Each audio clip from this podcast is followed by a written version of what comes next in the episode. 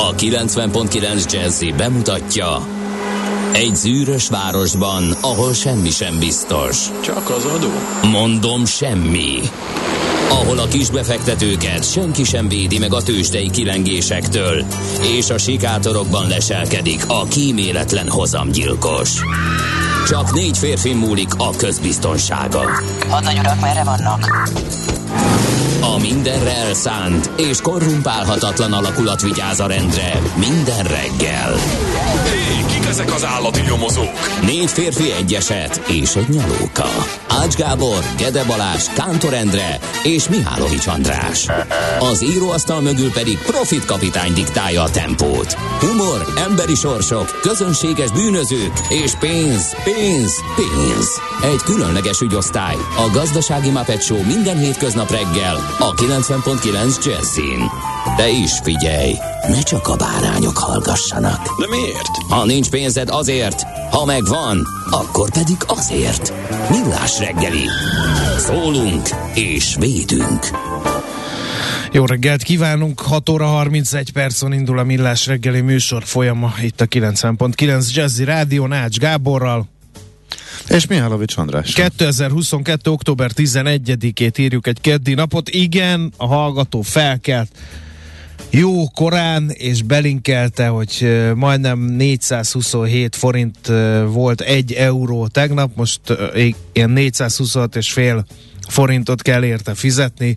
Láttuk mi is, meg vagyunk döbbenve, óriási új történelmi csúcs, a dollár 440 forint fölött van. Én nem vagyok megdöbbenve. Semmi új Ács Gábor nincs beszél. megdöbbenve, én a saját nevemben beszélek mostantól egész végig, a műsor végéig csak a saját nevemben beszélek. Ács Gábor nincs megdöbbenve. Van egy lassú folyamat. Csigavér Ács Gábor. Nyilván minden 10 fillérnél le lehet írni az óriási szalagcímeket, hogy óriá, újabb, óriási, brutális forint mélypont. Ha 10 fillérrel tovább gyengül, akkor az ismét egy újabb, óriási, brutális forint mélypont lesz. Ugye ez a történelmi mélypontokon, amerre még nem járt egy árfolyam, ez így működik. Engem ez már kicsit úgy idegesít ez a szenzáció, hát ezzel... a, a zuhanás, a szabadesés, amiket csak tegnap láttam a két forintos elmozdulásnál. E, igen. Egy év alatt 19 százalék. Egy év alatt. Igen, tudjuk. Ács Gábor mindent tud. Nem értem. Hát, de hogy... hogy de most akkor ez, de ez a normális, hogy minden egyes egy forint esésnél az irgalmatlan nagy szalagcímek, hogy úristen újabb, van egy folyamatos gyengülő trend, amiből nem tud kitörni. Hát igen. Meg lehet írni minden nap, csak hogy nem tudom, ez már nekem úgy inkább az idegesítő kategória. Tudjuk, ha, ha erősödik, akkor az nem hír. Tehát ha erősödik 10 forintot, az nem hír. Hogyha mondjuk tegnap, mondjuk ha ma erősödne 10 forintot, akkor az nem lenne hír. Ha gyengül 10 fillért, az nyilván hír, mert akkor az történelmi mélypont. Mindegy, engem ez egy kicsit már úgy irritál. De azt írja a portfólió a mai napi vezető anyagában, Beke Karcsi elemzése szerint simán lehet a 440. Úgyhogy beindult ez is. Jó, jó, hát mindig hozzáadhatunk 20 forintot, persze, hogy simán Lesz lehet, az hát. még 450 is írja a hallgató. De lehet. Ki ajánl többet? Senki többet. Harmadszor át, idegesítsük Ács Gábor. De ez teljesen értelmetlen játék 20 forinttal kitalálni az aktuálishoz lehet. Hát persze, hogy lehet. Ugyanannyi, ugyan, pont ugyanannyi eséllyel, mint a másik irányba, mert hogy azért van itt, mert hogy itt ér össze a kereslet és a kínálat. Most pont itt van egyensúlyban ezen a nagyon rossz szinten. Egyébként meg volt, van néhány tényező, amely inkább az érdekesebben, hogy amely már inkább az erősödés irányába hat, de még ezt sem tudta kiegyenlíteni a gyengülést a, a múlt héten. Tehát az, hogy a gázár már nagyon leszakadt, most már közel volt ahhoz a küszöbhöz, aminél életbe lép ez a eltolt fizetés, a halasztott fizetési rendszer, aztán kicsit visszajött, az mondjuk kimondottan jó hír volt. Úgyhogy, Igen, de aztán tegnap az Indexen egy elemző meg azt mondta, hogy meg, a, meg valami elemzőháznak az írását olvastam, hogy Igen. többen mondják azt, amit már mi is mondtunk, hogy nem a mostani lesz a nehéz időszak gázár szempontjából, hanem a jövő év, és hát, akkor pedig simán 236 euró között lehet az átlagos ár. Úgyhogy Mármint a gáz? Igen. Hát ez ki szopta ki az ujjával ezt a... Egy energetikai jellemző. Na jó. ők vannak a kisebbségben egyébként. Majd maradjunk az, az, abban, hogy a többség az azért arra számít, hogy ez csökkenni fog. Jövőre Mert, hogy is? Hát persze, mert hogy lesz egy jó nagy recesszió, a kereslet visszaesik, az oroszok kifogy, kifogytak a, az ütőkártyákból, mit, mit, mitől menne föl ismét iszonyatos magasságokba. Úgyhogy Hát az, hogy eltüzeljük, ami van, és akkor utána nem lehet tudni, hogy honnan helyezzük ezeket a gázmennyiségeket, gázmolekulákat vissza hát nem a tudom. tározókba, ekkora mennyiséget honnan szerzünk meg majd. Ezt, ez, ezt a kérdést tette fel. Hát ennek elég jól ki vannak találva az útjai már, mint uh, Hát Európában. csak nincs infrastruktúra még kiépítve. Itt van, 230, a gáz világpiac ára 235 euró is lehet jövő nyáron, de arra 360 senki sem lehet. számít, hogy a piac stabilizálódna 2024 előtt ez a meg ez az index cikk, de belevágtunk már a lapszemlébe. Deák András György energetikai szakértő, energia, politikai szakértő. meglehetősen sokan számítanak arra. Goldman ellentét- szakszék is. sokan számítanak arra, hogy stabilizálódni fog. Ja, hogy nem a korábbi szinteken, de hogy egy ö, 50-100 ö, között, de a jelenleginél alacsonyabban, persze még mindig sokkal magasabban, mint korábban. Tehát azért a, a konszenzusos várakozás, ha átlagolunk a szakértői várakozásokból, akkor azért nem ez. Ez az extrém pessimista várakozás, amit ez a szakértő mondott. Szerintem ezt így tegyük Azt. Írja a hallgató, nézzétek meg, ilyen az újságírás, minden apróságot szenzáció hajház szalag címmel adnak el. Ez így van, de ez miattatok van. Azért ez van így. miattad van, Maci, ezt te találtad ki. Nem én találtam, bár de. én találtam volna ki, akkor most De nem itt ülnék te, meddő te, vezet, vitákat te, vezetted be a, te vezetted be a gazdasági újságírás egy bizonyos szegmensébe. Így van. Na, Eh, Ez azért van, mert hogy akkora hírzaj, és annyira, a, annyira sok cikk lát napvilágot, hogy valamivel muszáj felhívni a közönség figyelmét. Ha ezt nem tesszük, és korrekt címeket adunk, akkor arra nem kattintanak az emberek. Még te sem, kedves hallgató, aki azt írja, hogy nézzétek meg, ilyen az újságírás. Ott van a vékony, és szinte már-már láthatatlanná ment határ, hogy attól, hogy mondjuk szenzi a cím, attól korrekte a történet, vagy nem.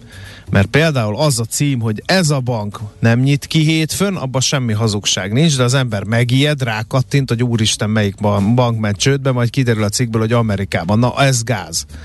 De az, ha viszont azt, azt írja ugyanez a címmel, hogy ez a bank már nem nyit ki többet Amerikában, akkor arra kikattint senki, hiszen Amerika messze van, hol érdekel engem, hogy tized az amerikai... Így Tized van. annyian, igen.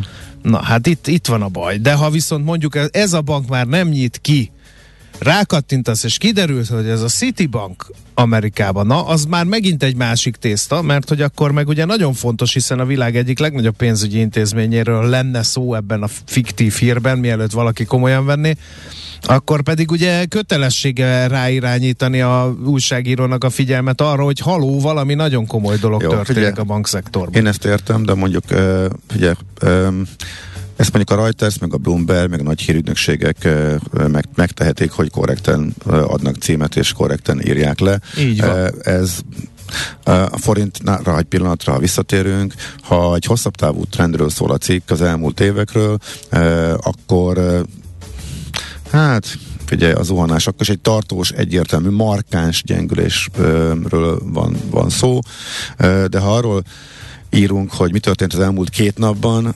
akkor akkor sima át, átverés a, a zuhanás egy-két. De mondjuk a múlt hét elejéhez képest is a 3-4 De, forintos de gyengülés. ezt írják, ha kettőt erősödik a forint, az- akkor bemondják, hogy szárnyal írja a hallgató. Ilyen is van egyébként, ez a ritkább, akkor, akkor általában nem születik róla cikk, De ugyanezt elmondhatjuk a benzináról, hogy brutális benzinár emelkedés 3 forint. Ott is megvan egyébként, néha igen. Igen. igen. igen. Csak a forintnál most, most nagyon kicsúcsosodik, nyilván a, a folyamatos igen. történelmi mélypont döntögetés miatt, igen. Na jó, oké, okay. No, ezt um, igen. Nézzük meg, hogy mi köthető október 11-éhez. A Brigittákat gratuláljuk meg nevük napja alkalmából. Hú, a Um, kis kölcsei, ez a meggratulálni, ez értem a nyelvújítás, de még ez is nehezen ment le a torkomon. Na igen, kiket gratuláljunk meg. A Brigittákat tehát ismét. Aztán ö, a lánygyermekeinket is köszöntsük, mert hogy ma van a lány gyermekek világnapja, az UNICEF hogy tartotta jónak azt, hogy ezt külön megünnepeljük, akkor én duplán ünne. Én letettem az asztalra, amit le kell. Ács Gábor 50 százalékban. Kisebb mértékben, igen. Képest, igen, de na mindegy, majd erről beszélünk később, illetve ma van a Coming Out világnapja, azaz a melegek önfelvállalásának napja. Olyan furcsa, hogy ennek elő estéjén történt az, hogy Iker Casillas, a neves spanyol hálóőr, hú, de jó, hogy ezt kimondhatom, imádom. Erre imádom. egy éve, hogy ismét Hegyíván mi magasság. léphessél. Legy ez nekem is. Igen. Na, szóval, hogy kiírta, hogy kvázi coming out majd Pujol rossz ízű tréfaként odaírta, hogy ideje tisztázni az ő közös múltjuk néhány gondolatát, és kiderült az egész, hogy a hálóőrnek a légy papírnak, ha így tetszik, a Facebook fióket állítólag valaki meghekkelte, és azt tartotta jónak, ha ezt írja ki. És Na, hát, hát kiderült, és az állítólag az, hát az két külön dolog. Tehát, hát ő legalábbis ezt mondta. Igen, nyilván nem lehet tudni, hogy mi történt. Igen. Uh, Minden esetre valaki, sokat. Valaki megviccelte a saját haverja, Igen. vagy éppen nem figyelt oda, minden esetre igen, nagyot, nagyot ment ez a, a sztori az elmúlt napokban. Na, szóval ezeket kell a coming outot és a leánygyermekeket ünnepelnünk a Brigitták mellett, meg hát nézzük vissza, hogy mi minden történt. Oh. Ezek szerint nem nézzünk vissza de, semmit visszanézzük, visszané- de, utána nézzünk vissza, mit szólsz hozzá. Olyan szépen elindult, és olyan régen volt ez a dal. Utána visszanézünk mindent, jó? Boldog születésnapot mindenkinek, aki ma ünnepli. Kérem szépen, mert hogy ezen a napon 1887-ben találták fel a liftet, Edison ezen a napon szabadalmaztatta a szavazatszámláló elektromos készülékét, ezen a napon találták fel a tekers filmes fényképezőgépet, először ment gőzhajtású komp New Yorkból Hobokenbe és vissza, szóval egy csomó ilyesmi van és az első amerikai női űrsétát is ezen a napon hajtották végre. Utóbbit egyébként 1984-ben, liftünk 1887 óta van, Edison szavazatszámlálógépe 1886-ban. Na, hidat ne hagyd Lett ki. szabadalmaztatva és a Tekercs filmes fényképezőgép 1881-re datálható, és 1811-ben ment New Yorkból Hobokenbe és vissza gőzhajtású komp, az volt a neve, hogy Julianna.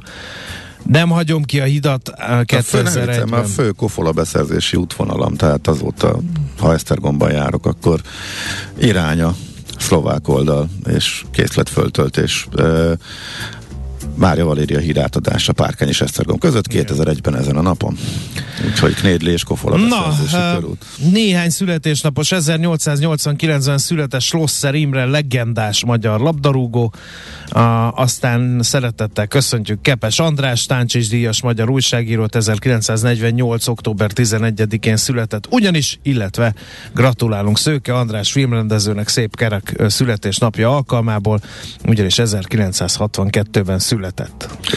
Az a helyzet, hogy a kofolával az volt nekem sokáig nagyon jó, hogy senki nem itta meg rajtam kívül a, a családban, úgyhogy ez biztos, hogy be tudtam úgy osztani, ahogy én szerettem volna, de képzeld el, hogy a nagyon megosztó italra már a gyerekek egy része rácuppant, úgyhogy most már újabb szakadék tátonga, vagy nagyon szeretem, vagy rá se bírok nézni, és undorító. Magyarországra is megpróbálták behozni egyébként.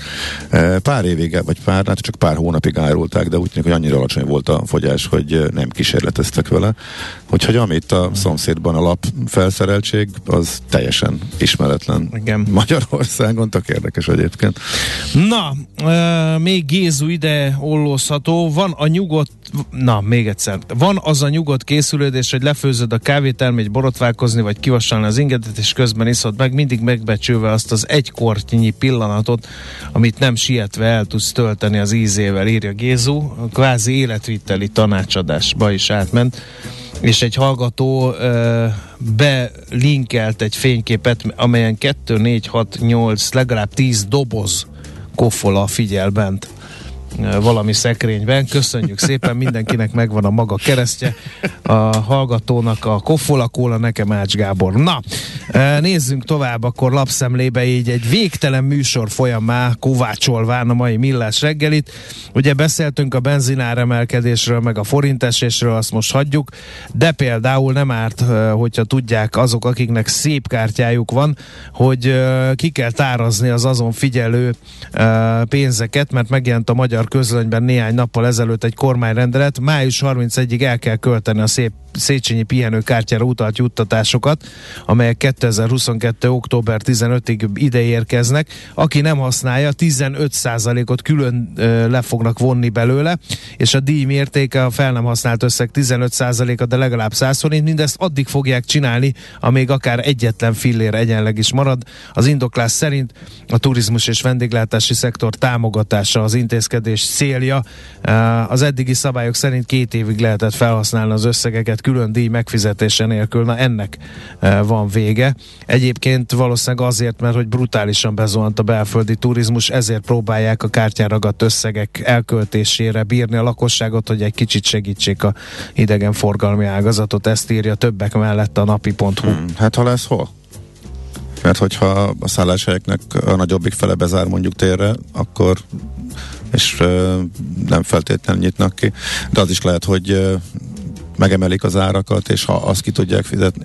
Itt teljes bizonytalanság, hogy mi lesz egyébként óriási visszaesés a keresletben. Én azt gondolom, hogy egyébként, hogyha nagyon drága, akkor hiába figyel ott a Széchenyi pihenőkártyán az összeg, ha az csak egy részét tudja. Hát, ha van egy költési kényszered, hogy hú, azt akkor elutazzuk, még valamivel kicsivel esetleg kiegészítem, akkor most még utoljára a válság előtt utazunk és pihenünk egy jót. Ez, ez mondjuk ez vala, valamit segíthet, tehát ez kétségkívül így van. Na, milyen lapszemle híreid vannak néked, Ács Gábor? Kollega, drága, mondjad, portfóliós nem vissza, négy, mert egészségtelen. Portfóliós 430-at er, említetted. Egyébként nyilván, hogy hetente nagyjából ugyanezt meg lehet írni. Rákattintasz a 430-ra, de belül már 440 van, csak figyeld meg. Hó. a portfólió cikkében. Mm-hmm.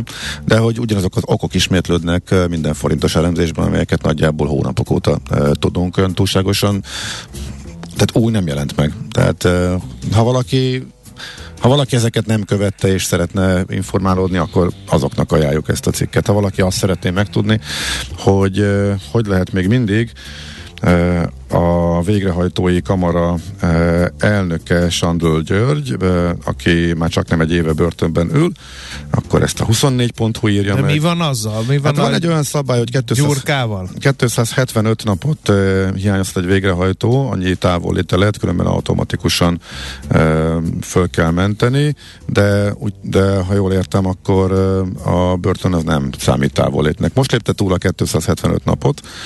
ja, hogy nem György, számít távol távollétnek. Nem számít távollétnek, ezért továbbra is ő lehet a, a Magyar Bírósági Végrehajtói Kar uh-huh. elnöke is például, és ez a pozíciója nincs is veszélyben. Hogyha ez a ennek a háttere, hátteréről. Akkor Én még... arra hívnám fel a figyelmet, hogy uh, nem áll meg a WC papír drágulása sem. Uh, Vajda Attila, Vajda Papír Kft. ügyvezető igazgatója nyilatkozott uh, az Indexnek hozzátéve, hogy a magyarországi higiéniai papírtermék ellátás azért biztosított, uh, de, de elég nagy ára uh, van annak, hogy ez biztosított legyen, úgyhogy ne lepődjünk meg, ha kosarunkba teszünk a higiéniai papír termékekből, és azok is drágultak.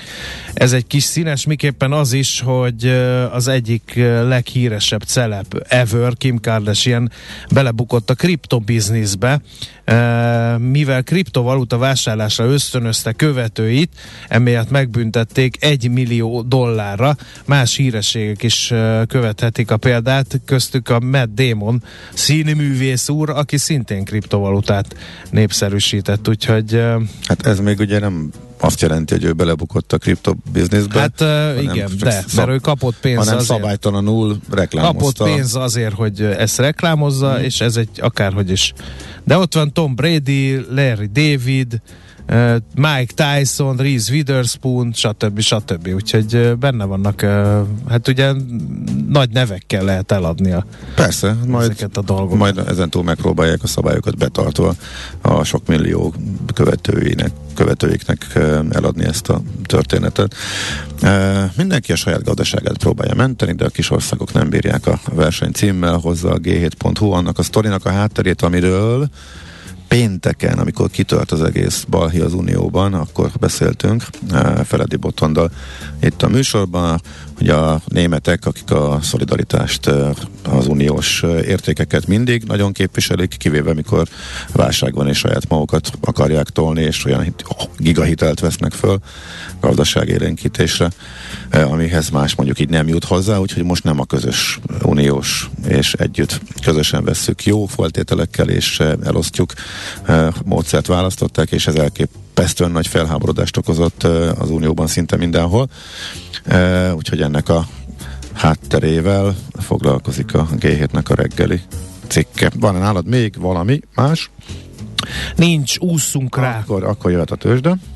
Hol zárt? Hol nyit? Mi a sztori? Mit mutat a csárt? Piacok, árfolyamok, forgalom a világ vezető parketjein és Budapesten. Tősdei helyzetkép következik. Hol zárt? Hol nyit? Mi a sztori? Mit mutat a csárt? Piacok, árfolyamok, forgalom a világ vezető parketjein és Budapesten. Tősdei helyzetkép következik. A tőzsdei helyzetkép támogatója, a hazai innováció vezető gyógyszeripari vállalata, az alapító születésének 150. évfordulóját ünneplő Richter Gedeon nyerté.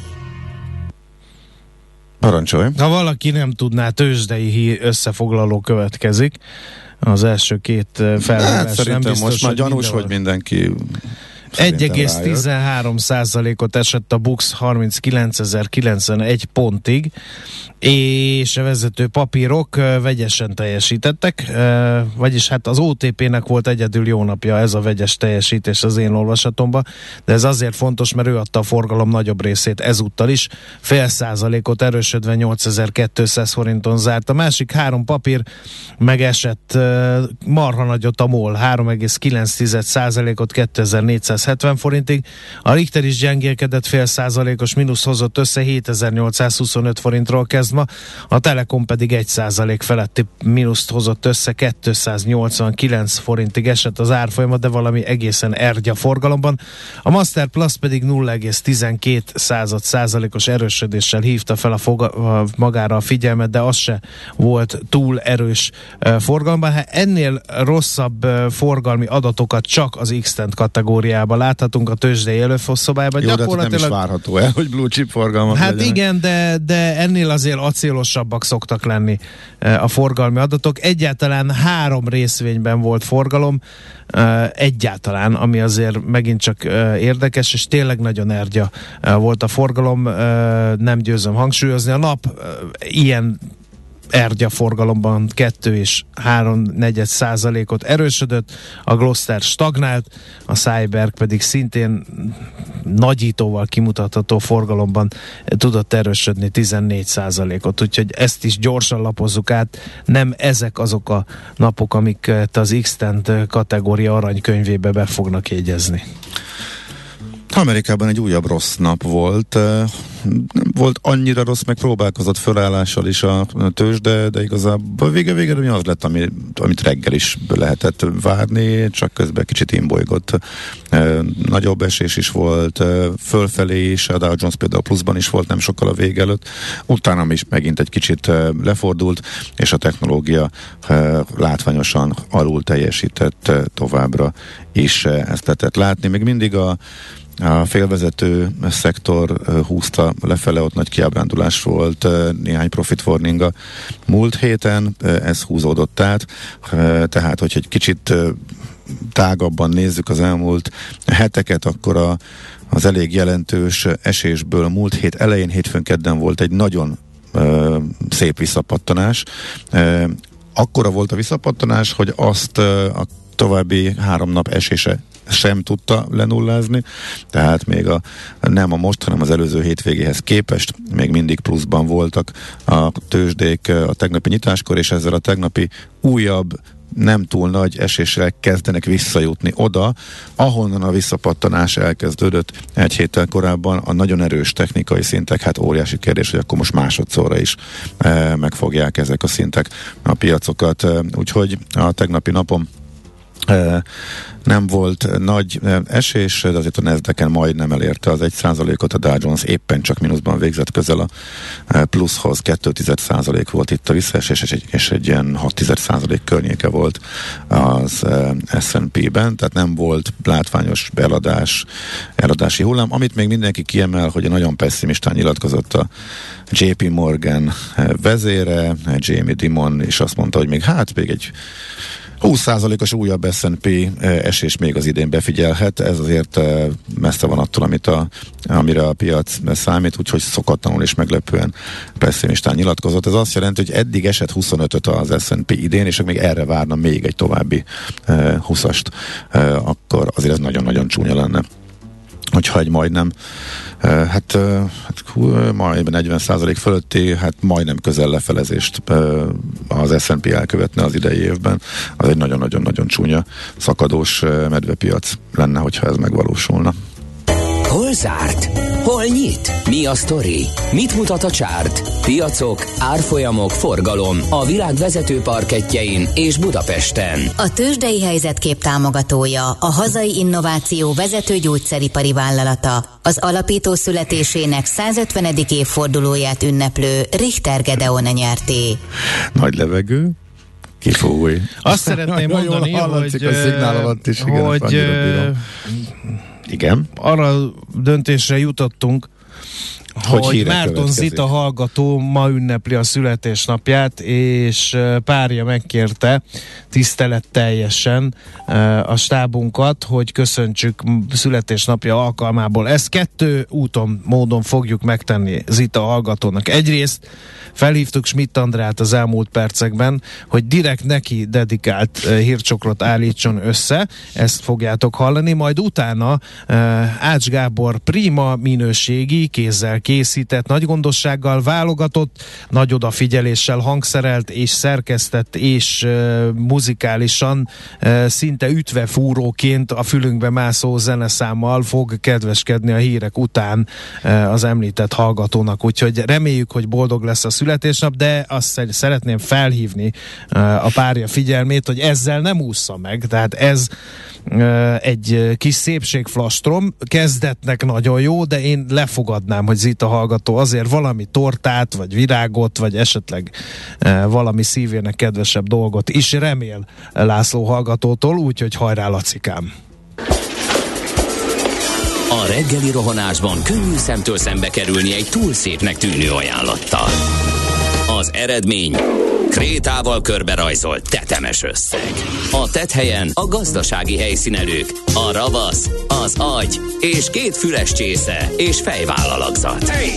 A lehetetlen küldetés megfejteni a Fibonacci kódot. A jutalom egy bögre rossz kávé és egy olyan hozamgörbe, amilyet még Alonso Mózli sem látott.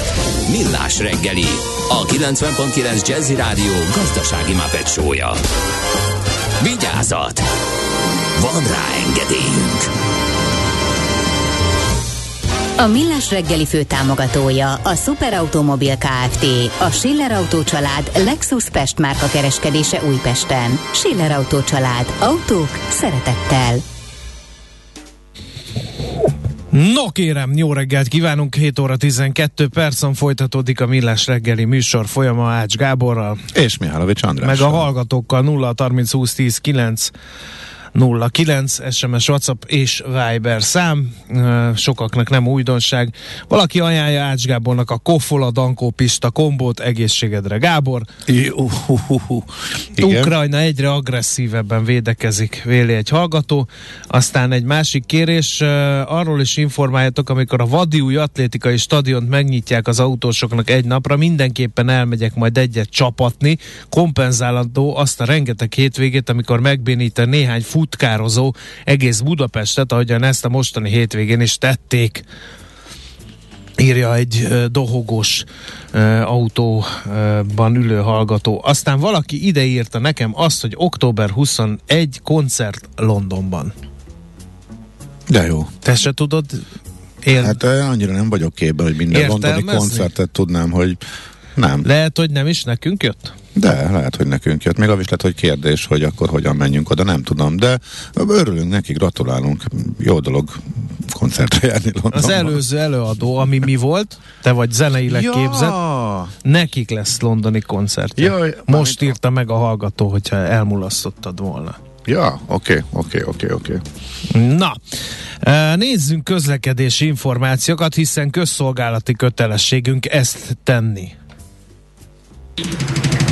Budapest legfrissebb közlekedési hírei, itt a 90.9 jazz Két balesetünk van, az egyik a 14. kerületben a Fogarasi úti felüljárón történt, a két irányba a forgalom felváltva halad, a befelé vezető oldalon fennakadásra kell készülni, aztán a Maglódi úton a Gitár utcánál is van baleset, itt mindkét irányban akadozik az előrejutás, illetve ha mindez nem lenne elég, van egy forgalmi akadályunk a Hermina úton, a Tököli út felé, meghibásodott gépjármű akadályozza a haladást olyannyira, a Pálma utca után egyébként olyannyira, hogy 74-es troll és terelve közlekedik, nem érint a Bethesda utcai megállót, az Erzsébet királyné útja aluljáró és az amerikai út között gyalogosan uh, lehet át uh, na, manőverezni. Budapest, Budapest, te csodás! Hírek, információk, érdekességek, események Budapestről és környékéről. No, hát a szemétszállítókkal tovább folynak az egyeztetések, attól, hogy elviszik a szemetet, attól még nem oldódott meg a probléma.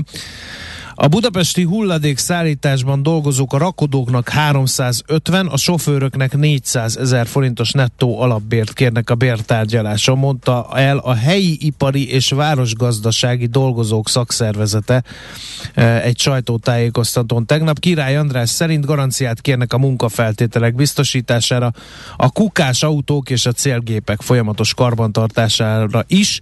Megállapodtak abban, hogy január 15-ig a bérmegállapodás aláírásának tervezett időpontjáig folyamatosan tárgyalnak a feltételek teljesítéséről. Uh, úgyhogy uh, azt is hozzátette, hogy a mostani rezsiválság és az infláció szerintük csak növelt az ágazatot évek óta érintő nehézségeket. Uh, például tartatatlanná vált, hogy azok a dolgozók, akik egészségüket veszélyeztetve a Covid alatt is helytáltak, csupán 240-300 ezer forintot visznek haza kompromisszumkészek, de büszkék arra, hogy mind a köztisztasági dolgozóknak, mind a 25 ezer fővárosi alkalmazottnak kiharcoltak 200 ezer forintnyi rezsi kiegészítést. Mozi helyzet. A mozi, ők, a mozi, a mozi, a mozi, az megvan? Igen. Szereted? Már, Bajor Tamást? Ja, nem. A rocktérítőt, nem? Azt pont nem. Mármint nem őt, hanem azt a dalt. A, mm, igen. G7.hu írta, a Telex meg tovább gondolta, és e, utána mentek, hogy a mozik zárnak, nem zárnak, hogy van. Az érdekes információ, hogy a bevásárlóközpontokban, tehát a plázákban levő mozik jobb helyzetben vannak, mert a plázáknak vannak energiaszolgáltatási szerződéseik, és nagyobb az árdrágulás a, a kisebb, főleg önkormányzati föntartású mozikban. A Budapest film csak azt mondta el, hogy többszörösére nő a, a költségük, de a Cinema city sem döntöttek még új lépésekről, egyelőre képlékeny, hogyan reagálnak a helyzetre.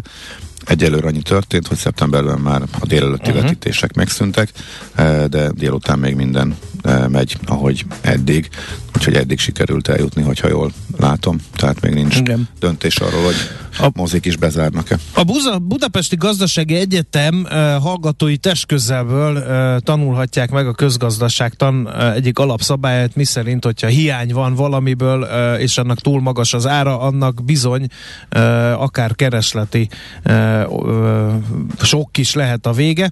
Ugyanis kiderült az Edu Line híre szerint, hogy az irodákat és a termeket az oktatási intézményben munkaidőben 18 és 20 fok közé fogják felfűteni, de a közlekedőkben és a mosdókban, valamint a többi helyiségben csak 18 fok lesz, ilyen a sportolásra használt terek is, és ahol uh, nem használják uh, a termeket, ott, és mondjuk mert ott online oktatás lesz, ott 15 fok lesz, de 15 fok lesz munkaidőn kívül az összes épületben, uh, és ezt fogják majd felfűteni 18-20 fokra funkciótól függően. A mosdókban mindezek tetejében nem lesz melegvíz, uh, és a tornatermek zuhanyzóiban 38 fokos víz lesz mindössze, és ugyanilyen hőfokra állítják a vizet a kollégiumok zuhanyzóiban is. Szellőztetésnél egyszerű, vagy egyszerű, egyszerű, mert hogy rövid idejű átszellőztetést ajánlanak.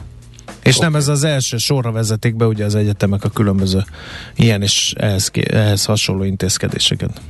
Na jó, menjünk szerintem, mert a hogyan fűtsünk és mire jó a hőszivattyú, mennyit lehet felespórolni, ez egy érdekes kérdés, ezzel folytatjuk pár perc múlva. Nekünk a Gellért hegy a Himalája. A Millás reggeli fővárossal és környékével foglalkozó rovata hangzott el. No, hát fűtési szezon lassan. Más szerintem azért volt, aki beröffentette, amit be tudott röffenteni.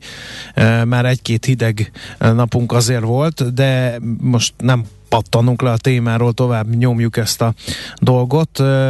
Hőszivattyú mennyire jó megoldás, mennyire van roham, mennyire jó megoldás, mennyire energiatakarékos, mennyire válthat ki minden egyéb fűtési Mennyi módot. macera van vele, hogyha valaki macera, szeretne, igen. felszerelés, engedélyeztetés, ilyesmi. Zúgó Balázs a Daikin Hungary Kft. ügyvezető, vagy Hungary Kft. ügyvezető igazgató, bocsánat a nyelvbotlásért van a vonal túlsó végén, jó reggelt kívánunk! Jó reggelt kívánok, üdvözlöm a hallgatókat. Volt roham? Hőszivattyú ügyben? Hajaj, volt roham. Vagy van? Is. Van, van, uh-huh. van. Igazából augusztusban körülbelül egy olyan hatszor annyi megkeresést tapasztaltunk a saját márkaboltunkban, ami nagyon extrémnek mondható a tavalyi évhez képest. Aztán szeptemberben mérséklődött, most már csak három és félszer annyi volt, de azért ez még mindig nagyon-nagyon mondjuk így élénk érdeklődésnek mondható. Uh-huh. Ugye hőszivattyú és hőszivattyú között is van e, egy csomó különbség. E, mi iránt nőtt meg az érdeklődés? Melyik típusú hőszivattyú iránt? Mert ugye van a levegő, levegő, a levegőföld, levegővíz, tehát többféle van. Igen, igen. Hát alapvetően azt tudom mondani, hogy leginkább a levegő-levegő, és a levegő vízhőszivattyúk azok, ami iránt a lakosság oldaláról legalábbis a legélénkebb kereslet mutatkozik. Uh-huh. Az előző héten beszélgettünk egy szakértővel, aki azt mondta, hogy nagyon-nagyon óvatosan kell bánni ezzel a kérdéssel. Ha valaki pánikból próbálja megoldani a fűtési problémáit, az nagyon-nagyon rosszul járhat. Mennyire helyes ez az álláspont? Mert hogyha roham van, az azt jelenti, hogy az emberek bepánikoltak és gyorsan akarnak valami megoldást találni. Így van, egyetértek a szakértőnek azon kijelentésével, hogy érdemes először is tisztázni azt, hogy mi az adott helyzet, milyen fűtési rendszerek érhetők el a saját ingatlanunkban. Hozzátenném azt, hogy ezeket először is érdemes karban tartani, és olyan állapotba hozni, hogy a fűtési szezonra, vagy a fűtési szezonnak felkészülten vághassunk neki, és ugye a fűtéstechnikai felújításokat, energetikai felújításokat mindig komplexen kell kezelni, mindig figyelembe kell venni az adott ingatlannak az egyedi sajátosságát, és én is csak javasolni tudom, hogy mindig egyeztessünk egy tervezővel vagy egy energetikai szakértővel, mielőtt nagyobb beruházásba vágunk. Oké, okay, De akkor... most belőlük van elég? Tehát az igényeket vagy ők is túlterheltek, mint a hőszivattyúk. Mennyit kell várni rájuk? Hát én azt gondolom, hogy ebben a felfokozott állapotban mindenki túlterhelt, de mondjuk, hogyha egy, egy komplet háznak vagy egy lakásnak a, az energetikai beruházásának fogunk neki, az jellemzően nem, nem napok vagy hetek kérdése, hogy ez a beruházás megvalósuljon.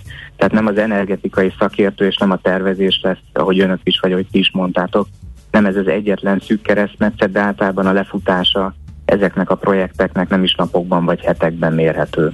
Uh-huh. Uh ha, ha megvan ez a szakértő, vagy akár azt mondjuk, sútba dobjuk most a szakértőt, nem akarunk fázni, valamit csinálunk, akkor a választás az mennyire nehéz, mert itt is a, a múlt heti beszélgetésre hivatkoznék, azt mondta a szakértő például, hogy nagyon veszélyes az, hogy milyen split klímát választunk, mert hogy egy csomó olyan split klíma van, amit Ázsiába gyártanak az ottani körülményekhez. Ennek mindenképpen érdemes utána menni, hogy az adott terméket melyik piacra fejlesztik. Azért az Európai Unióban minden olyan terméknek, amit az Európai Unióban forgalmaznak, meg kell felelni bizonyos kritériumoknak. Az pedig akár a klímaszerelővel is lehet egyeztetni, azt gondolom, hogy a szakma már eléggé felkészült arra, hogy az adott berendezés az alkalmas-e fűtésre, alkalmas-e fűtés kiegészítése, vagy adott esetben alkalmas-e arra, hogy csak és kizárólag ezzel fűtsük ki az ingatlanunkat, mert a két termék között, ami mondjuk fűtés kiegészítésre alkalmas, és mondjuk kifejezetten fűtésre alkalmas, azért komoly technikai paraméterbeli különbségek vannak, és természetesen ez az árban is jelentkezik. Uh-huh. Uh, mennyire uh, ezekre a viszonyokra uh, optimalizáltak, hogy uh, nem tudom, hogy írjam körül, uh, a, a Daikin által kínált berendezések. Tehát adott eset, mert nyilván a piac nagyon széles, van, aki ilyennel foglalkozik, van, aki olyan split klímával. A Daikinnak van európai viszonyokra optimalizált berendezése? Vagy mivel, hogy az Unióban forgalmazza, ezeknek mindenképpen meg kell felelni ezeknek a paramétereknek? De alapvetően mindenképpen meg kell felelni, de mondjuk a Daikin közel 50 éve 1973 óta van Európában, nekünk 15 gyárunk van, mi abban hiszünk, hogy az ellátási láncokat úgy kell felépíteni, hogy közel legyünk a piachoz, uh-huh. nem csak berendezést gyártunk, hanem a főbb alkatrészeket is Európában gyártjuk, illetve ami talán még fontosabb, az, hogy Európában rendelkezünk három kutatásfejlesztési központtal, és a fűtéstechnikai kutatási fejlesztési központ, ami az egész világra ö, kitekintően, vagy az egész világra vonatkozóan hajtja végre a fejlesztéseket, az Európában, Belgiumban található. Uh-huh. Tehát azt gondolom, hogy mi azért ebben elég fittek vagyunk. Igen. No, akkor vissza, mivel fűtsünk kérdésre. Mennyire jó megoldás az, hogyha, hogyha Hát mindenkinek van egy adottsága, hiszen eddig is fűtött valahogy, nagyjából ugye az esetek döntő többségében gázzal. Ezt így sútba kell dobni, és ilyen kiegészítő megoldásként kell gondolkodni rajta, vagy, vagy, vagy mi az üdvözítő megoldás? Szereljünk mellé egy split klímát, vagy csavarjuk le 18 fokra, vagy 18 fokra csavarjuk le a gázt, és tegyünk mellé egy, egy hőszivattyút, vagy, vagy így szakértői szemmel mi az üdvözítő? Ha gondolom a jelenlegi árazási környezetben, Igen. tehát a bizonyos határig olcsó, onnantól nagyon drága gázár mellett kérdezed, ugye így? Igen. Uh-huh. Igen, azt mondom, hogy választjuk szét a kérdést. Egyrészt ugye gazdasági műsor lévén, gazdasági szakemberek lévén a diversifikációban hiszünk. Tehát, hogyha lehet több lábon állni, hogyha lehet portfólióban gondolkozni, akkor ez a fűtésben sincsen másként. Ha van egy adottság, hogy mondjuk van egy gázfűtésünk, ugye a magyar lakosság 70%-a függ a gáztól, tehát ez nem egy olyan nagy ö, különlegesség, akkor ezt, ö, ö, ahogy mondtátok, azért a jelen helyzetben ö, addig a támogatott éves ö, ö, köbméter mennyiség, azt hiszem 1728 köbméterig, ezt érdemes kihasználni. Viszont annak érdekében, hogy ezt ne lépjük túl, igenis érdemes alternatívában gondolkozni, és itt is ketté választanám a dolgot, hogyha valaki prompt megoldást szeretne, most a fűtési szezon előtt, akkor én már egy komplex fűtéstechnikai felújítása senkit nem buzdítanék. Viszont a levegő-levegő hőszivattyúk, ismertem nevükön a split klímák, azok kiválóan ki tudják egészíteni a gázos fűtést, legyen az konvektoros, legyen az cirkós vagy kondenzációs kazán, teljesen mindegy, a kiegészítő fűtésre ezek a berendezések nagyon alkalmasak, és ezek segítségével kordában lehet tartani az elszabadult gázárakat. Van arra számítás, hogy mondjuk egy kilowattóra fűtési energia mivel mennyibe kerül? Van erre, ugye a lakosság esetében ez viszonylag egyszerű, hiszen kötött árak, illetve kötött tarifák vannak, és hogyha mondjuk megnézzük azt, hogy van mondjuk az áramnak egy átlagfogyasztás alatti érték, ez 36 kWh. 36 forint kilovattóránként. 36 Igen. forint kilovattóránként, hogyha a földgáznak ugye a, átszámítjuk a fűtőértékét kilovattórára, akkor ez 10 kilovattórára jön ki. Így első, első ránézésre azt mondhatjuk, hogy ez akkor harmad annyiba kerül ö, gázzal fűteni. Ö, viszont hogyha alkalmazzuk a, a magyar kormány által továbbra is fenntartónak, fenntarthatónak mondott hátarifát, és figyelembe vesszük, hogy milyen hatékonysággal képes egy, akár egy levegő-levegő vagy levegő-víz hőszivattyú működni, akkor hátarifával, hőszivattyúval 6,76 forintért tudunk egy kilovattóra energiát előállítani. Tehát ez azért jelentős különbség. Igen. E, és mi van az átlagfogyasztás feletti része? Hiszen arról beszéltünk, hogy azt esetleg ki lehetne váltani mással. Tehát mondjuk tegyük fel, hogy az a tanácsot megfogadjuk, hogy átlagfogyasztásig gázzal fűtünk, mert hogy az ugye 10 forint e, kilovattóránként, az úgy barátinak tűn, tűnhet, de mi van az átlagfogyasztás feletti része? Mert akkor ugye itt is marad a hátarifás hőszivattyús megoldásnál a 6,76 forint, de mi lesz a gáznál, meg mi van mondjuk az áramnál? Hát a, a gáznál maradjunk a gáznál, hogy almát almával hasonlítsunk, össze ott a 10 forintból 70,8 forint lesz, tehát egy több mint 10-szeres különbség lesz. Uh-huh. Tehát a nagy ingatlanoknál, a nagy gázfogyasztású ingatlanoknál azt gondolom, hogy, hogy nagyon racionális az, amit egyébként a, a, a magyar kormány és kivételesen az Európai Unió is javasol, mi szerint elektrifikálni kell a háztartásokat, és a, a gázról, a fosszilis energiáról át kell térni a, a helyi emissziót nem okozó, a jelenleg leghatékonyabb őszivattyús elektromos áramon alapuló energiaforrásokra. Tehát ez Európai Uniós kívánalom is. Csak hogy a hallgatók szkeptikusak. Mert hogy például az egyik ellenérv, hogy hónapok óta várunk a split klímához szükséges hátarifára szóló engedélyre. A műanyag hátarifa szekrény hiányzik, a sajtóban nem lehet erről olvasni, illetve aztán hagyjuk már ezt a hátarifát, nem lehet bárhova betenni. Ez a két ellenérv körvonalazódik itt hirtelen üzenőfalunkon. Ezek azt gondolom, hogy az adott helyzetben mind-mind igazak lehetnek. Tehát a, a helyzet az, hogy ugye mindig attól függ, hogy ki, a, ki az áramszolgáltató az adott helyszínen. Nyilván mielőtt az ember elektrifikálni szeretné a saját háztartását, érdemes kimenni lefotózni a villanyórát. A kis megszakítóra föl van írva, hogy pontosan mi az a betáp, ami rendelkezésre áll, és ezt figyelembe véve kell tervezni. Amikor az elején azt mondtam, hogy mindenki csináljon egy házi leltárt, mielőtt komolyabb beruházásba fog, akkor egyrészt érdemes megnézni, hogy mik a rendelkezésre álló energiaforrások. Ugye van-e gáz, mire használom a gáz, de azt is meg kell nézni, hogy mi a villamos betápoldal. És sajnos ugyanúgy, mint, mint szerintem az építőiparnak minden területén, van szűk keresztmetszet az ellátásban. Hogy ez településenként, szolgáltatónként hogy néz ki, erre nagyon nehéz egy mondjuk egy ilyen, egy ilyen átlagos választ uh-huh. adni. Aztán az is a, a kérdés, hogy maga a hátarifa, az micsoda, mert hogy utána, mert hogy ez, ugye ez tulajdonképpen arra szolgál, hogy fűtési időszakban egy kedvezményes áram árat biztosít a fogyasztónak. De ez van, nem üte vissza nyáron, amikor ugyanazt a klímát működtetjük, de immáron nem hátarifával. Nem üt vissza, igazából a hátarifának több előnye is van. Az egyik előnye, amit te is mondtál, hogy október 15 és április 15 között az erre az órára bekötött berendezésekre rendelkezésre áll egy kedvezményes tarifa, ami 22,99 forint per kilovattóra.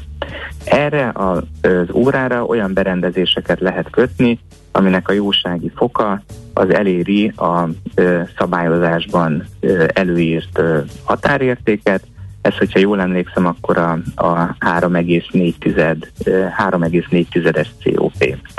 Ami ennek a hátarifának egy addicionális előnye, az az, hogy rögtön kettő villanyóránk lesz, és a, az átlagfogyasztási alatti kedvezményes tarifát azt rögtön meg lehet duplázni. Tehát ez azt jelenti, hogy fűtési szezonon kívül lehet 36 forintért áramot vételezni arról az óráról. És erről az óráról, hogyha működtetem a split klíma berendezésemet hűtésben, akkor az átlagfogyasztás alatti ö, lakossági tarifával tudom mindezt üzemeltetni. Tehát ennek egy dupla előnye van véleményem szerint. Uh-huh. Uh, a két kérdés van, mi a különbség a hűtő-fűtő klíma és a levegő-levegő hőszivattyú között? E, kérdezi az egyik hallgató, a másikuk pedig az, hogy mi az a levegő-víz hőszivattyú? Oké, okay, a hűtő-fűtő klíma és a levegő Mi volt a kérdés pontosan? Levegő, levegő, hőszivattyú? E, igen. Hát ez gyakorlatilag ugyanaz.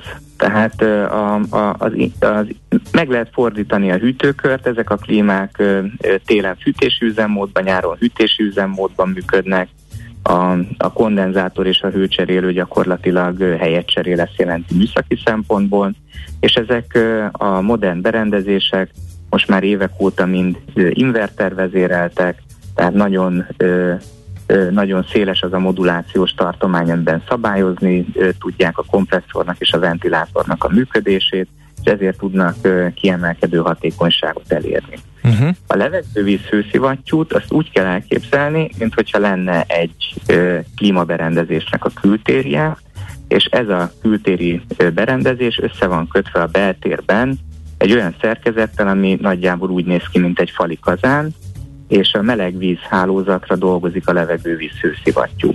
Tehát, hogyha van egy padlófűtéses vagy falfűtéses rendszerünk, vagy akár egy radiátoros rendszerünk, akkor az ebben keringő fűtési vizet a hőszivattyú melegíti föl, a környezet energiáját felhasználva hatékony módon, zéró helyi emisszióval, szintén inverteres kompresszor technológia alkalmazásával. Uh-huh. Jó, hát napestig uh, hallgathatnánk ezt, csak közben elfogyott az időnk, uh, és uh, azt írja például a hallgatott, minden villanyfejlesztésnél új szabvány szerinti beruházást kell eszközölni, amit lehetetlen végigvinni. Mekkora investíciót igényel egy hőszivattyú, abból évekig fűtök gáza. Na, az egy érdekes kérdés, ez búcsúzol, még válaszoljuk meg.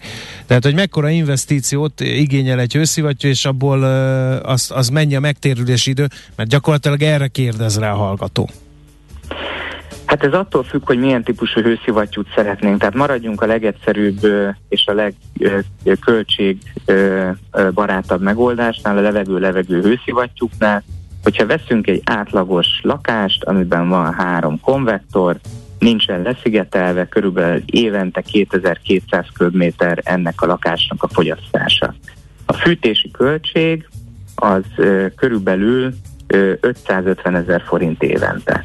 Hogyha ide ö, beszerelnek a három konvektor helyére három darab split klímát, akkor a mi kalkulációnk szerint ö, a berendezésnek a költsége, a telepítés, adott esetben egy, egy óracsere vagy hálózatbővítés az 1,7 millió forint, és ezért évente 85 ezer forintért ki lehet fűteni ezt a lakást, szemben az 550 ezer forinttal. A mi számításunk szerint ez négy éves megtérülési idő. Nyilván, a, hogyha egy másik fajta épületről, egy családi házról beszélünk, másfajta fűtési rendszert alakítunk át, akkor ezek a számok máshogy néznek ki, de mondjuk egy, egy, egy városi konvektoros három helységes lakásnak az esetében ez körülbelül így lehet elképzelni. És ha csak egyet rakok pótlásként, kiegészítésként, és csak a rezsicsökkentet árig fűtök, akkor azt gondolom még gyorsabb megtérülés.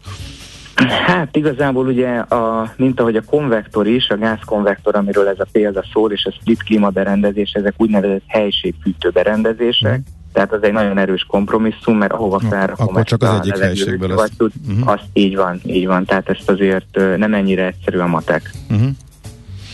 Jó, nagyon szépen köszönjük a, a tájékoztatást, szép napot kívánunk, minden jót, viszont hallásra. Köszönöm szépen, viszont hallásra. No, Zugó Balázsral a Daikin Hungary Kft. ügyvezető igazgatójával beszélgettük át azokat a kérdéseket, amelyek hőszivattyú kapcsán felmerülnek az átlagemberben. Javában dúl a népszámlálás Magyarországon, egész sok és egészen megdöbbentő hozzáállással lehet találkozni, pedig hazánk legnagyobb és legjelentősebb tíz évente ismétlődő statisztikai célú adatgyűjtése zajlik éppen. Az egész országban egy időben azonos tartalommal egységes a nemzetközi és uniós gyakorlata harmonizáló módszertani alapon hajtják mindezt végre. Hát tulajdonképpen akkor különböző kérdéseket fogunk feltenni mostani szakértőnknek, aki Tóth Péter, a KSH statisztikai tanácsadója, hogy eloszlassuk ezeket a félreértéseket. Jó reggelt kívánunk! Jó reggelt kívánok, és köszöntöm a hallgatókat is. Egyáltalán mi szükség van erre? Ez az első Tudom. kérdés, amivel találkozunk. Tíz évente hajtunk végre népszámlálást, igaz most már eltelt plusz egy év, mert tavalyra terveztük a népszámlálást, de közben szólt a koronavírus járvány. Szóval a 2022. évi népszámlálás elkezdődött. Annak érdekében, hogy ez sikeres legyen, valóban mindenki közreműködésére szükség van, és fontos azt is elmondani, hogy nem csak népesség, hanem egyúttal lakás összeírásról is van szó. Hogy miért is fontos ez? Hát az adatok azok számos területen hasznosulnak, megbízható alapot nyújtanak például a településeinket, szűkebb lakókörnyezetünket érintő gazdasági, szociális döntéseknek az előkészítéséhez, helyi közösségekhez, helyi ellátási, infrastruktúrális igényekről is információkat tudunk összegyűjteni, akkor különböző döntéseket, tehát, tehát a lakáskörülményekkel, a most nagyon aktuális energiahatékonysággal kapcsolatos döntések előkészítéséhez is alapot nyújtanak ezek az uh-huh. információk. Tehát, és még sorolhatnám hosszasan, nagyon fontos ez, tíz évente kérünk 30 percet a lakosságtól arra, hogy töltsék ki ezt a kérdőívet pontos uh-huh. adatokkal. Kötelező? Ettől is sokan fáznak. Miért kötelező? kötelező, kötelező törvény írja elő ennek a kötelezőségét, nem kellett fázni abszolút, így tudunk csak egy teljes képet alkotni. Tehát, hogyha nem lenne kötelező ez a népszámlálás, akkor, akkor, akkor nem biztos, hogy mindenki részt venne benne. És annak érdekében, hogy egy teljes képet kapjunk a társadalmunkról, az aktuális pillanatképről, ezért kötelező ebben a részvétel mindenkinek a számára. Um, meddig lehet online kitölteni a kérdőívet, és mi történik, ha valaki lekési ezt a határidőt? Ugye október 1-én kezdtünk, és ahogy a bevezetőben eh, elhangzott, tényleg dübörög a eh, népszámlálás, hiszen lényegében 10 teljes nap után, tehát tegnap este 11 eh, óráig már közel 1,6 millió címről, mint egy 3,5 millió személyi kérdő érkezett be a rendszerbe. Ez azt jelenti, hogy a címek közül már 32%-os a kitöltöttségi arány, ami nagyon szépnek mondható, de ne álljon meg senki, folytassuk az online kitöltést, akik ezt még nem tették meg. Október 16-a, tehát vasárnap éjfélig tehető ez meg. Aki ezt nem teszi meg, akkor október 17-én indulnak a számlálóbiztosok, és ők fognak becsöngetni azokhoz a, azokba a lakásokba, ahonnan még nem érkezett online kérdői. Mi a várakozásuk, hogy ez hány százalékig mehet föl, vagy mivel lennének elégedettek, meg hogy föl, mire számoltak, amikor fölkészítették a biztosokat, akiknek házhoz kell menniük? Igazából mi már egy, mi a tervek során 40%-os kitöltöttséggel számoltunk, ugyanakkor azt láttuk, hogy a különböző uniós tagállamokban ennél jóval magasabb a kitöltési arány. Említhetném például Romániát, ahol 47%-os volt a tavasz időszakban az online kitöltési arány. Én azt gondolom, és azt remélem, valamennyien ebben bízunk, hogy ezt meg fogjuk haladni, ezt az arányt. Már csak azért is, mert tényleg nagyon gyorsan, nagyon könnyen megtehető ez az online kitöltés, tényleg kényelmes a, a felület, úgyhogy tényleg 30 perc kérem, hogy töltse ki mindenki online. Aztán nem névre szóló levelet kaptunk a KSH-tól, hanem minden címre bedobtak egy borítékot, amiben szerepel ez a bizonyos kód. Akkor mindenkinek ugyanaz a kódja van? Illetve ehhez kapcsolódó kérdés, mi van, valaki nem kapott ilyen levelet, vagy nincs ilyen kódja? Igen, ne, természetesen nem mindenkinek ugyanaz a kódja. E, ezek a e, felkérő levelek még szeptember utolsó hetében az egyes címekre mentek, e, tehát az egyes lakás címekre mentek. Ezt a 12 jegyű kódot kell felhasználni a belépéshez, és nagyon fontos az, hogy az életvitelszerűséget követjük nyomon, ezért nincsen rajta név ezeken a felkérő leveleken, hiszen mi előzetesen nem tudtuk azt, hogy életvitelszerűen kik laknak azon a, azon a lakcímen. Hogyha valakinek nincsen kódja, elveszítette, elhagyta, akkor nagyon könnyen a népszámlálás 2022.hu oldalon lehet belépési kódot igényelni. Pillanatok alatt megérkezik ez a belépési kód, és akkor ennek a segítségével ki lehet tölteni. Fontos még az, hogy a kód igényléséhez egyébként ügyfélkapus regisztrációra van szükség, de hogyha valakinek nincsen ügyfélkapuja, akkor természetesen megkérheti a rokonát, családtagját, ismerősét, hogy igényeljen az ő címére egy ilyen belépési uh-huh. kódot, és így is megoldható ez a kitöltés. Mire vonatkozik a kérdőív? Az állandó lakcímünkre, vagy ott, ahol életvitelszerűen tartózkodunk, illetve ha valakinek van egy állandó lakcíme, de albérletben lakik, ahova nem engedte mondjuk a tulajdonos bejelentkezni, akkor mit csináljon? Mi nem vizsgáljuk a bejelentettséget, tehát az életvitelszerű ott tartózkodást vizsgáljuk. Tehát, hogyha valaki albérletben lakik, akkor, akkor ott az albérletben, az albérlet lakásáról kell kitölteni a kérdőívet, és a lakáshoz kapcsolódóan be kell írni, hogy abban az albérletben hányan tartózkodnak életvitelszerűen, beírják, és akkor onnantól kezdve annyi személyi kérdőívet kell majd kitölteni, ahányan ott életvitelszerűen tartózkodnak. Uh-huh. Uh, mennyi idő vesz idő igénybe egy, ennek a kérdőívnek a kitöltése, mert itt sor, szinte felrobbant az üzenő falunkon, hogy, hogy olyan kérdéseket nem értenek a hallgatók, amik egészségügyi állapotra vonatkoznak, külföldi tartózkodásra vonatkoznak, tehát egy csomó ilyesmi van. Mennyi idő tehát kitölteni? Semmiféle irat, papír, semmiféle igazolvány, ilyesmi nem kell hozzá, tehát abszolút fejből megoldható ennek a kérdőívnek a kitöltése. Úgy számoltunk, és ezt a gyakorlati élet is bebizonyította, az előzetes várakozásainkat alátámasztotta, hogy egy lakáskérdőív és az ott tartózkodó két-három személyre vonatkozó kérdőívnek a kitöltése, tehát ez egy átlagos háztartás, 30 percet vesz igénybe, tényleg összesen ennyi, a, ennyi az egész. Itt igazából évszámokra kell tulajdonképpen visszaemlékezni bizonyos esetekben, tehát hogy mikor költöztünk arra az adott lakcímre, mondjuk mikor szereztük meg a diplománkat, de a, például, hogy az egészségi állapotot kérdezte, ott is abszolút uh, kattintós uh, válaszok vannak, tehát be kell pipálni a megfelelő válasz lehetőségeket. Uh-huh. Minden kérdés kötelező kitölteni, vagy uh, van, amit skipelhet a kitöltő? Vannak, eh, vannak skippelhető kérdések, eh, ilyenek az egészségi állapotra, illetve a fogyatékosságra vonatkozó kérdések, aztán ilyenek a nemzetiségi hovatartozásra vonatkozó kérdések, illetve a vallási hovatartozásra vonatkozó kérdések, azonban mindezek nagyon fontosak, eh, például a, vallási közösségekkel kapcsolatos információk azért, mert ezek fontosak például a hitközösségeknek a számára. És még sorolhatnám, tehát ezek önként megválaszolható kérdések, de arra buzdítok mindenkit, hogy tényleg ezt is töltse ki. Nem kell attól tartania, hogy a KSH visszaél ezekkel az adatokkal, senkinek az egyedi adatai nem. Ez egy nagyon-nagyon fontos kérdés. Ez a legfontosabb kérdés. Mi történik ezekkel az adatokkal? Nagyon sokan írnak a hallgatók közül most is, nagyon fáznak bizonyos adatok megadásától, idegenkednek, hogy érzékeny adatokról van szó. Ki és mire fogja használni ezeket az adatokat, és hogyan védik ezeket az adatokat? A, a névvel kell, ugye névvel kell kitölteni a személykérdőjűre vonatkozó információkat, de amint ezek az adatok elküldésre kerültek a KSH-nak a rendszerébe, akkor ezek az adatok teljesen, tehát a név adatok szétválnak a kérdőívnek az adataitól. Tehát nem, nem fogjuk ezeket összekapcsolni. A név megadása egyébként azért kötelező, azért fontos információ, mert ezzel tudjuk biztosítani a teljességet, tehát hogy mindenkitől beérkezzenek ezek az információk.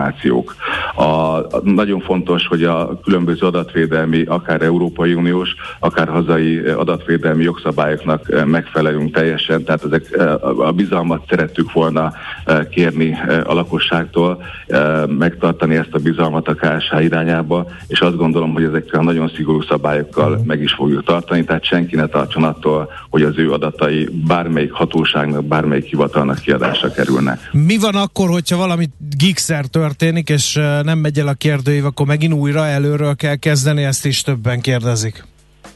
Folytatható a kérdőívnek a kitöltése, tehát ameddig nem került beküldésre ez a kérdőív, akkor folytatható, bármely, bármilyen okból is akár félbe is szakíthatjuk. Volt korábban arra példa még az első napon, amikor rengetegen próbáltak adatokat beküldeni, hogy volt egy rövid szerverleállásunk, de az adatok azok semmiféleképpen nem fognak elveszni, ezt állíthatom.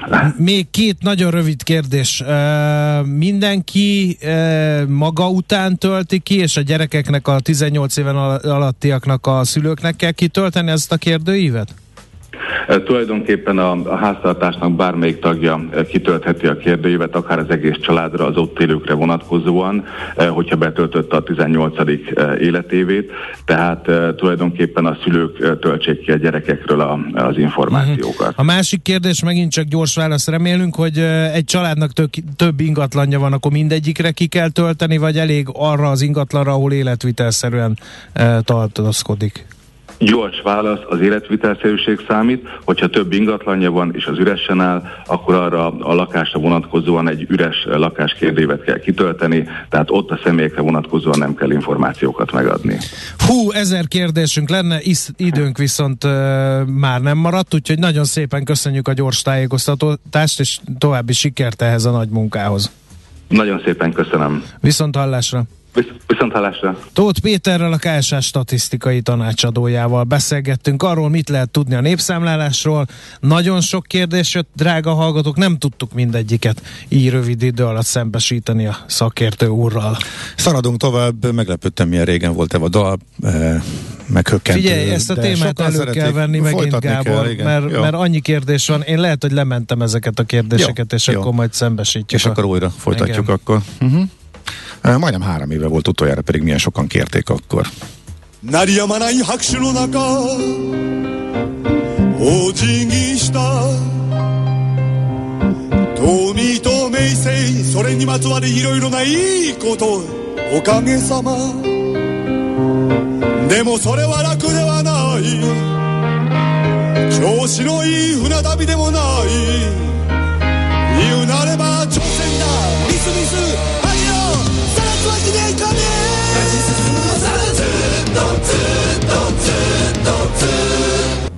3R, vagyis Reduce, Reuse, Recycle. Csökkentünk, újrahasználunk, újrahasznosítunk. Cél a Zero Waste. Semmit se küldjünk hulladéklerakóba. Ne pazaroljuk az energiát. Legyen a ma terméke a jövő alapanyaga. 3R, a millás reggeli körforgásos gazdaság rovata következik.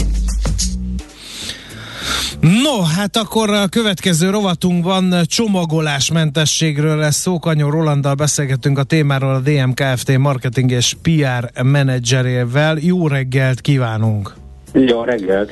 Legutóbb, mikor beszéltünk, akkor nagyon-nagyon sokan mondták azt, hogy, hogy hát a csomagolásmentesség az mikor lesz elérhető a DM-nél, de aztán érintettük azt a témát, hogy már ez van.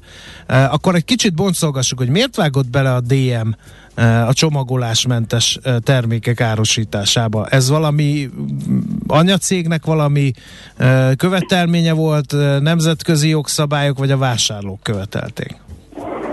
Ugye, ahogy beszéltünk róla, a vásárló igényeket alakítani szeretnénk, illetve formálni szeretnénk, nem pedig utána menni és ez is egy ilyen keletű dolog volt. Egy picit egyébként benne van igen a nemzetközi irány, mert hogy Ausztriában, illetve Csehországban korábban már egészen 2018-ban elindultak ezekkel a gépekkel, és ezzel a lehetőséggel, és mi is elkezdtük vizsgálgatni, hogy hogyan lehetne ezt megvalósítani annak érdekében, hogy egyrészt ugye megint csak azt mondjam, hogy példát mutassunk, másrészt pedig, hogy tényleg valóban felelős vállalatként olyan alternatívát kínáljunk a vásárlóknak, amivel csökkenteni lehet ugye a hulladékszennyezést és erre alakult egy külön kis projektcsapat cégen belül 2019-ben, és egy egyéves előkészítő munka után jelentek meg az első ilyen utántöltő állomások amik azóta is szépen működnek. Vessenek a mókusok elé, de nem én szoktam a DM-be járni, nem láttam. Ez hogy működik? Hogy kell ezt elképzelni a gyakorlatban? Bemegyek az üzletbe, és akkor vannak ilyen tartályok, ami a, a magammal vitt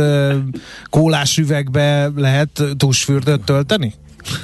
Ennél egy picit bonyolultabb. Ehhez kellett egy, egy olyan partner, akivel gyakorlatilag a termékek megjelenésétől egészen odáig, hogy ugye csapolni tudja a terméket a vásárló, és aztán keresztül húzva megfelelő összeget fogja neki a megfelelő milliliter vagy éppen liter mennyiség után számolni maga ez a, ez a, ez készülék. Hát ez a készülék egy elég nagy, egy elég robosztus készülék egyébként.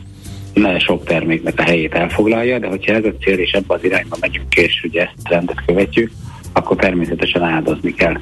És hát ez úgy működik maga a készülék, hogy első alkalommal meg kell venni az erre szakavatott terméket, tehát csak is kifejezetten az a doboz használható Aha. benne, amelyik márkának a terméke ebben az készülékben szerepel, ezt tudja a vásárló után tölteni.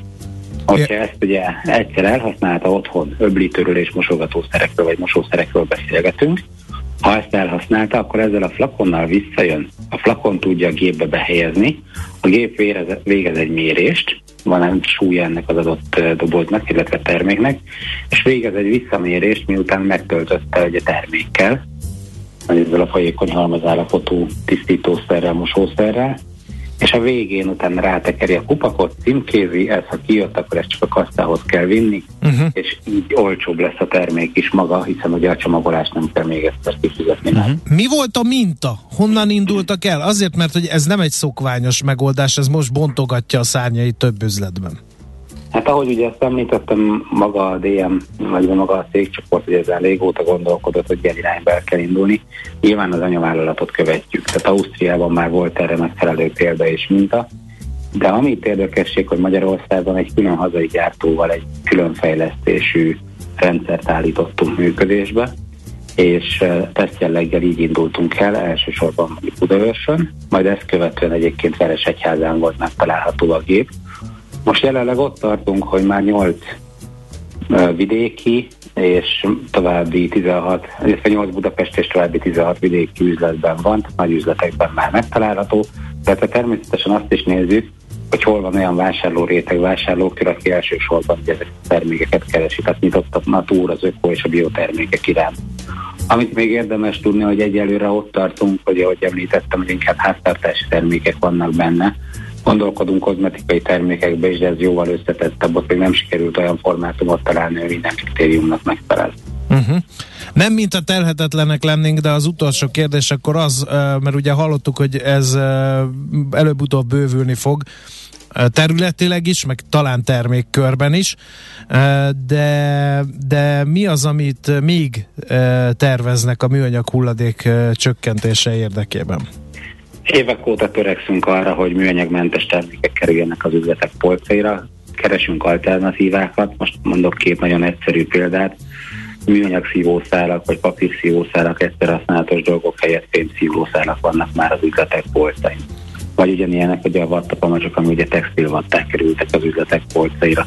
Tehát egyre inkább abba az irányba megyünk, hogyha csak a saját márkákról beszélgetünk, hogy ott is a magát egy csomagolóanyagot is már abszolút ö, többször használatos műanyagból készítjük, vagy ugyan olyan környezetbarát termékekből készítjük, ami nem szennyezi már a környezetet.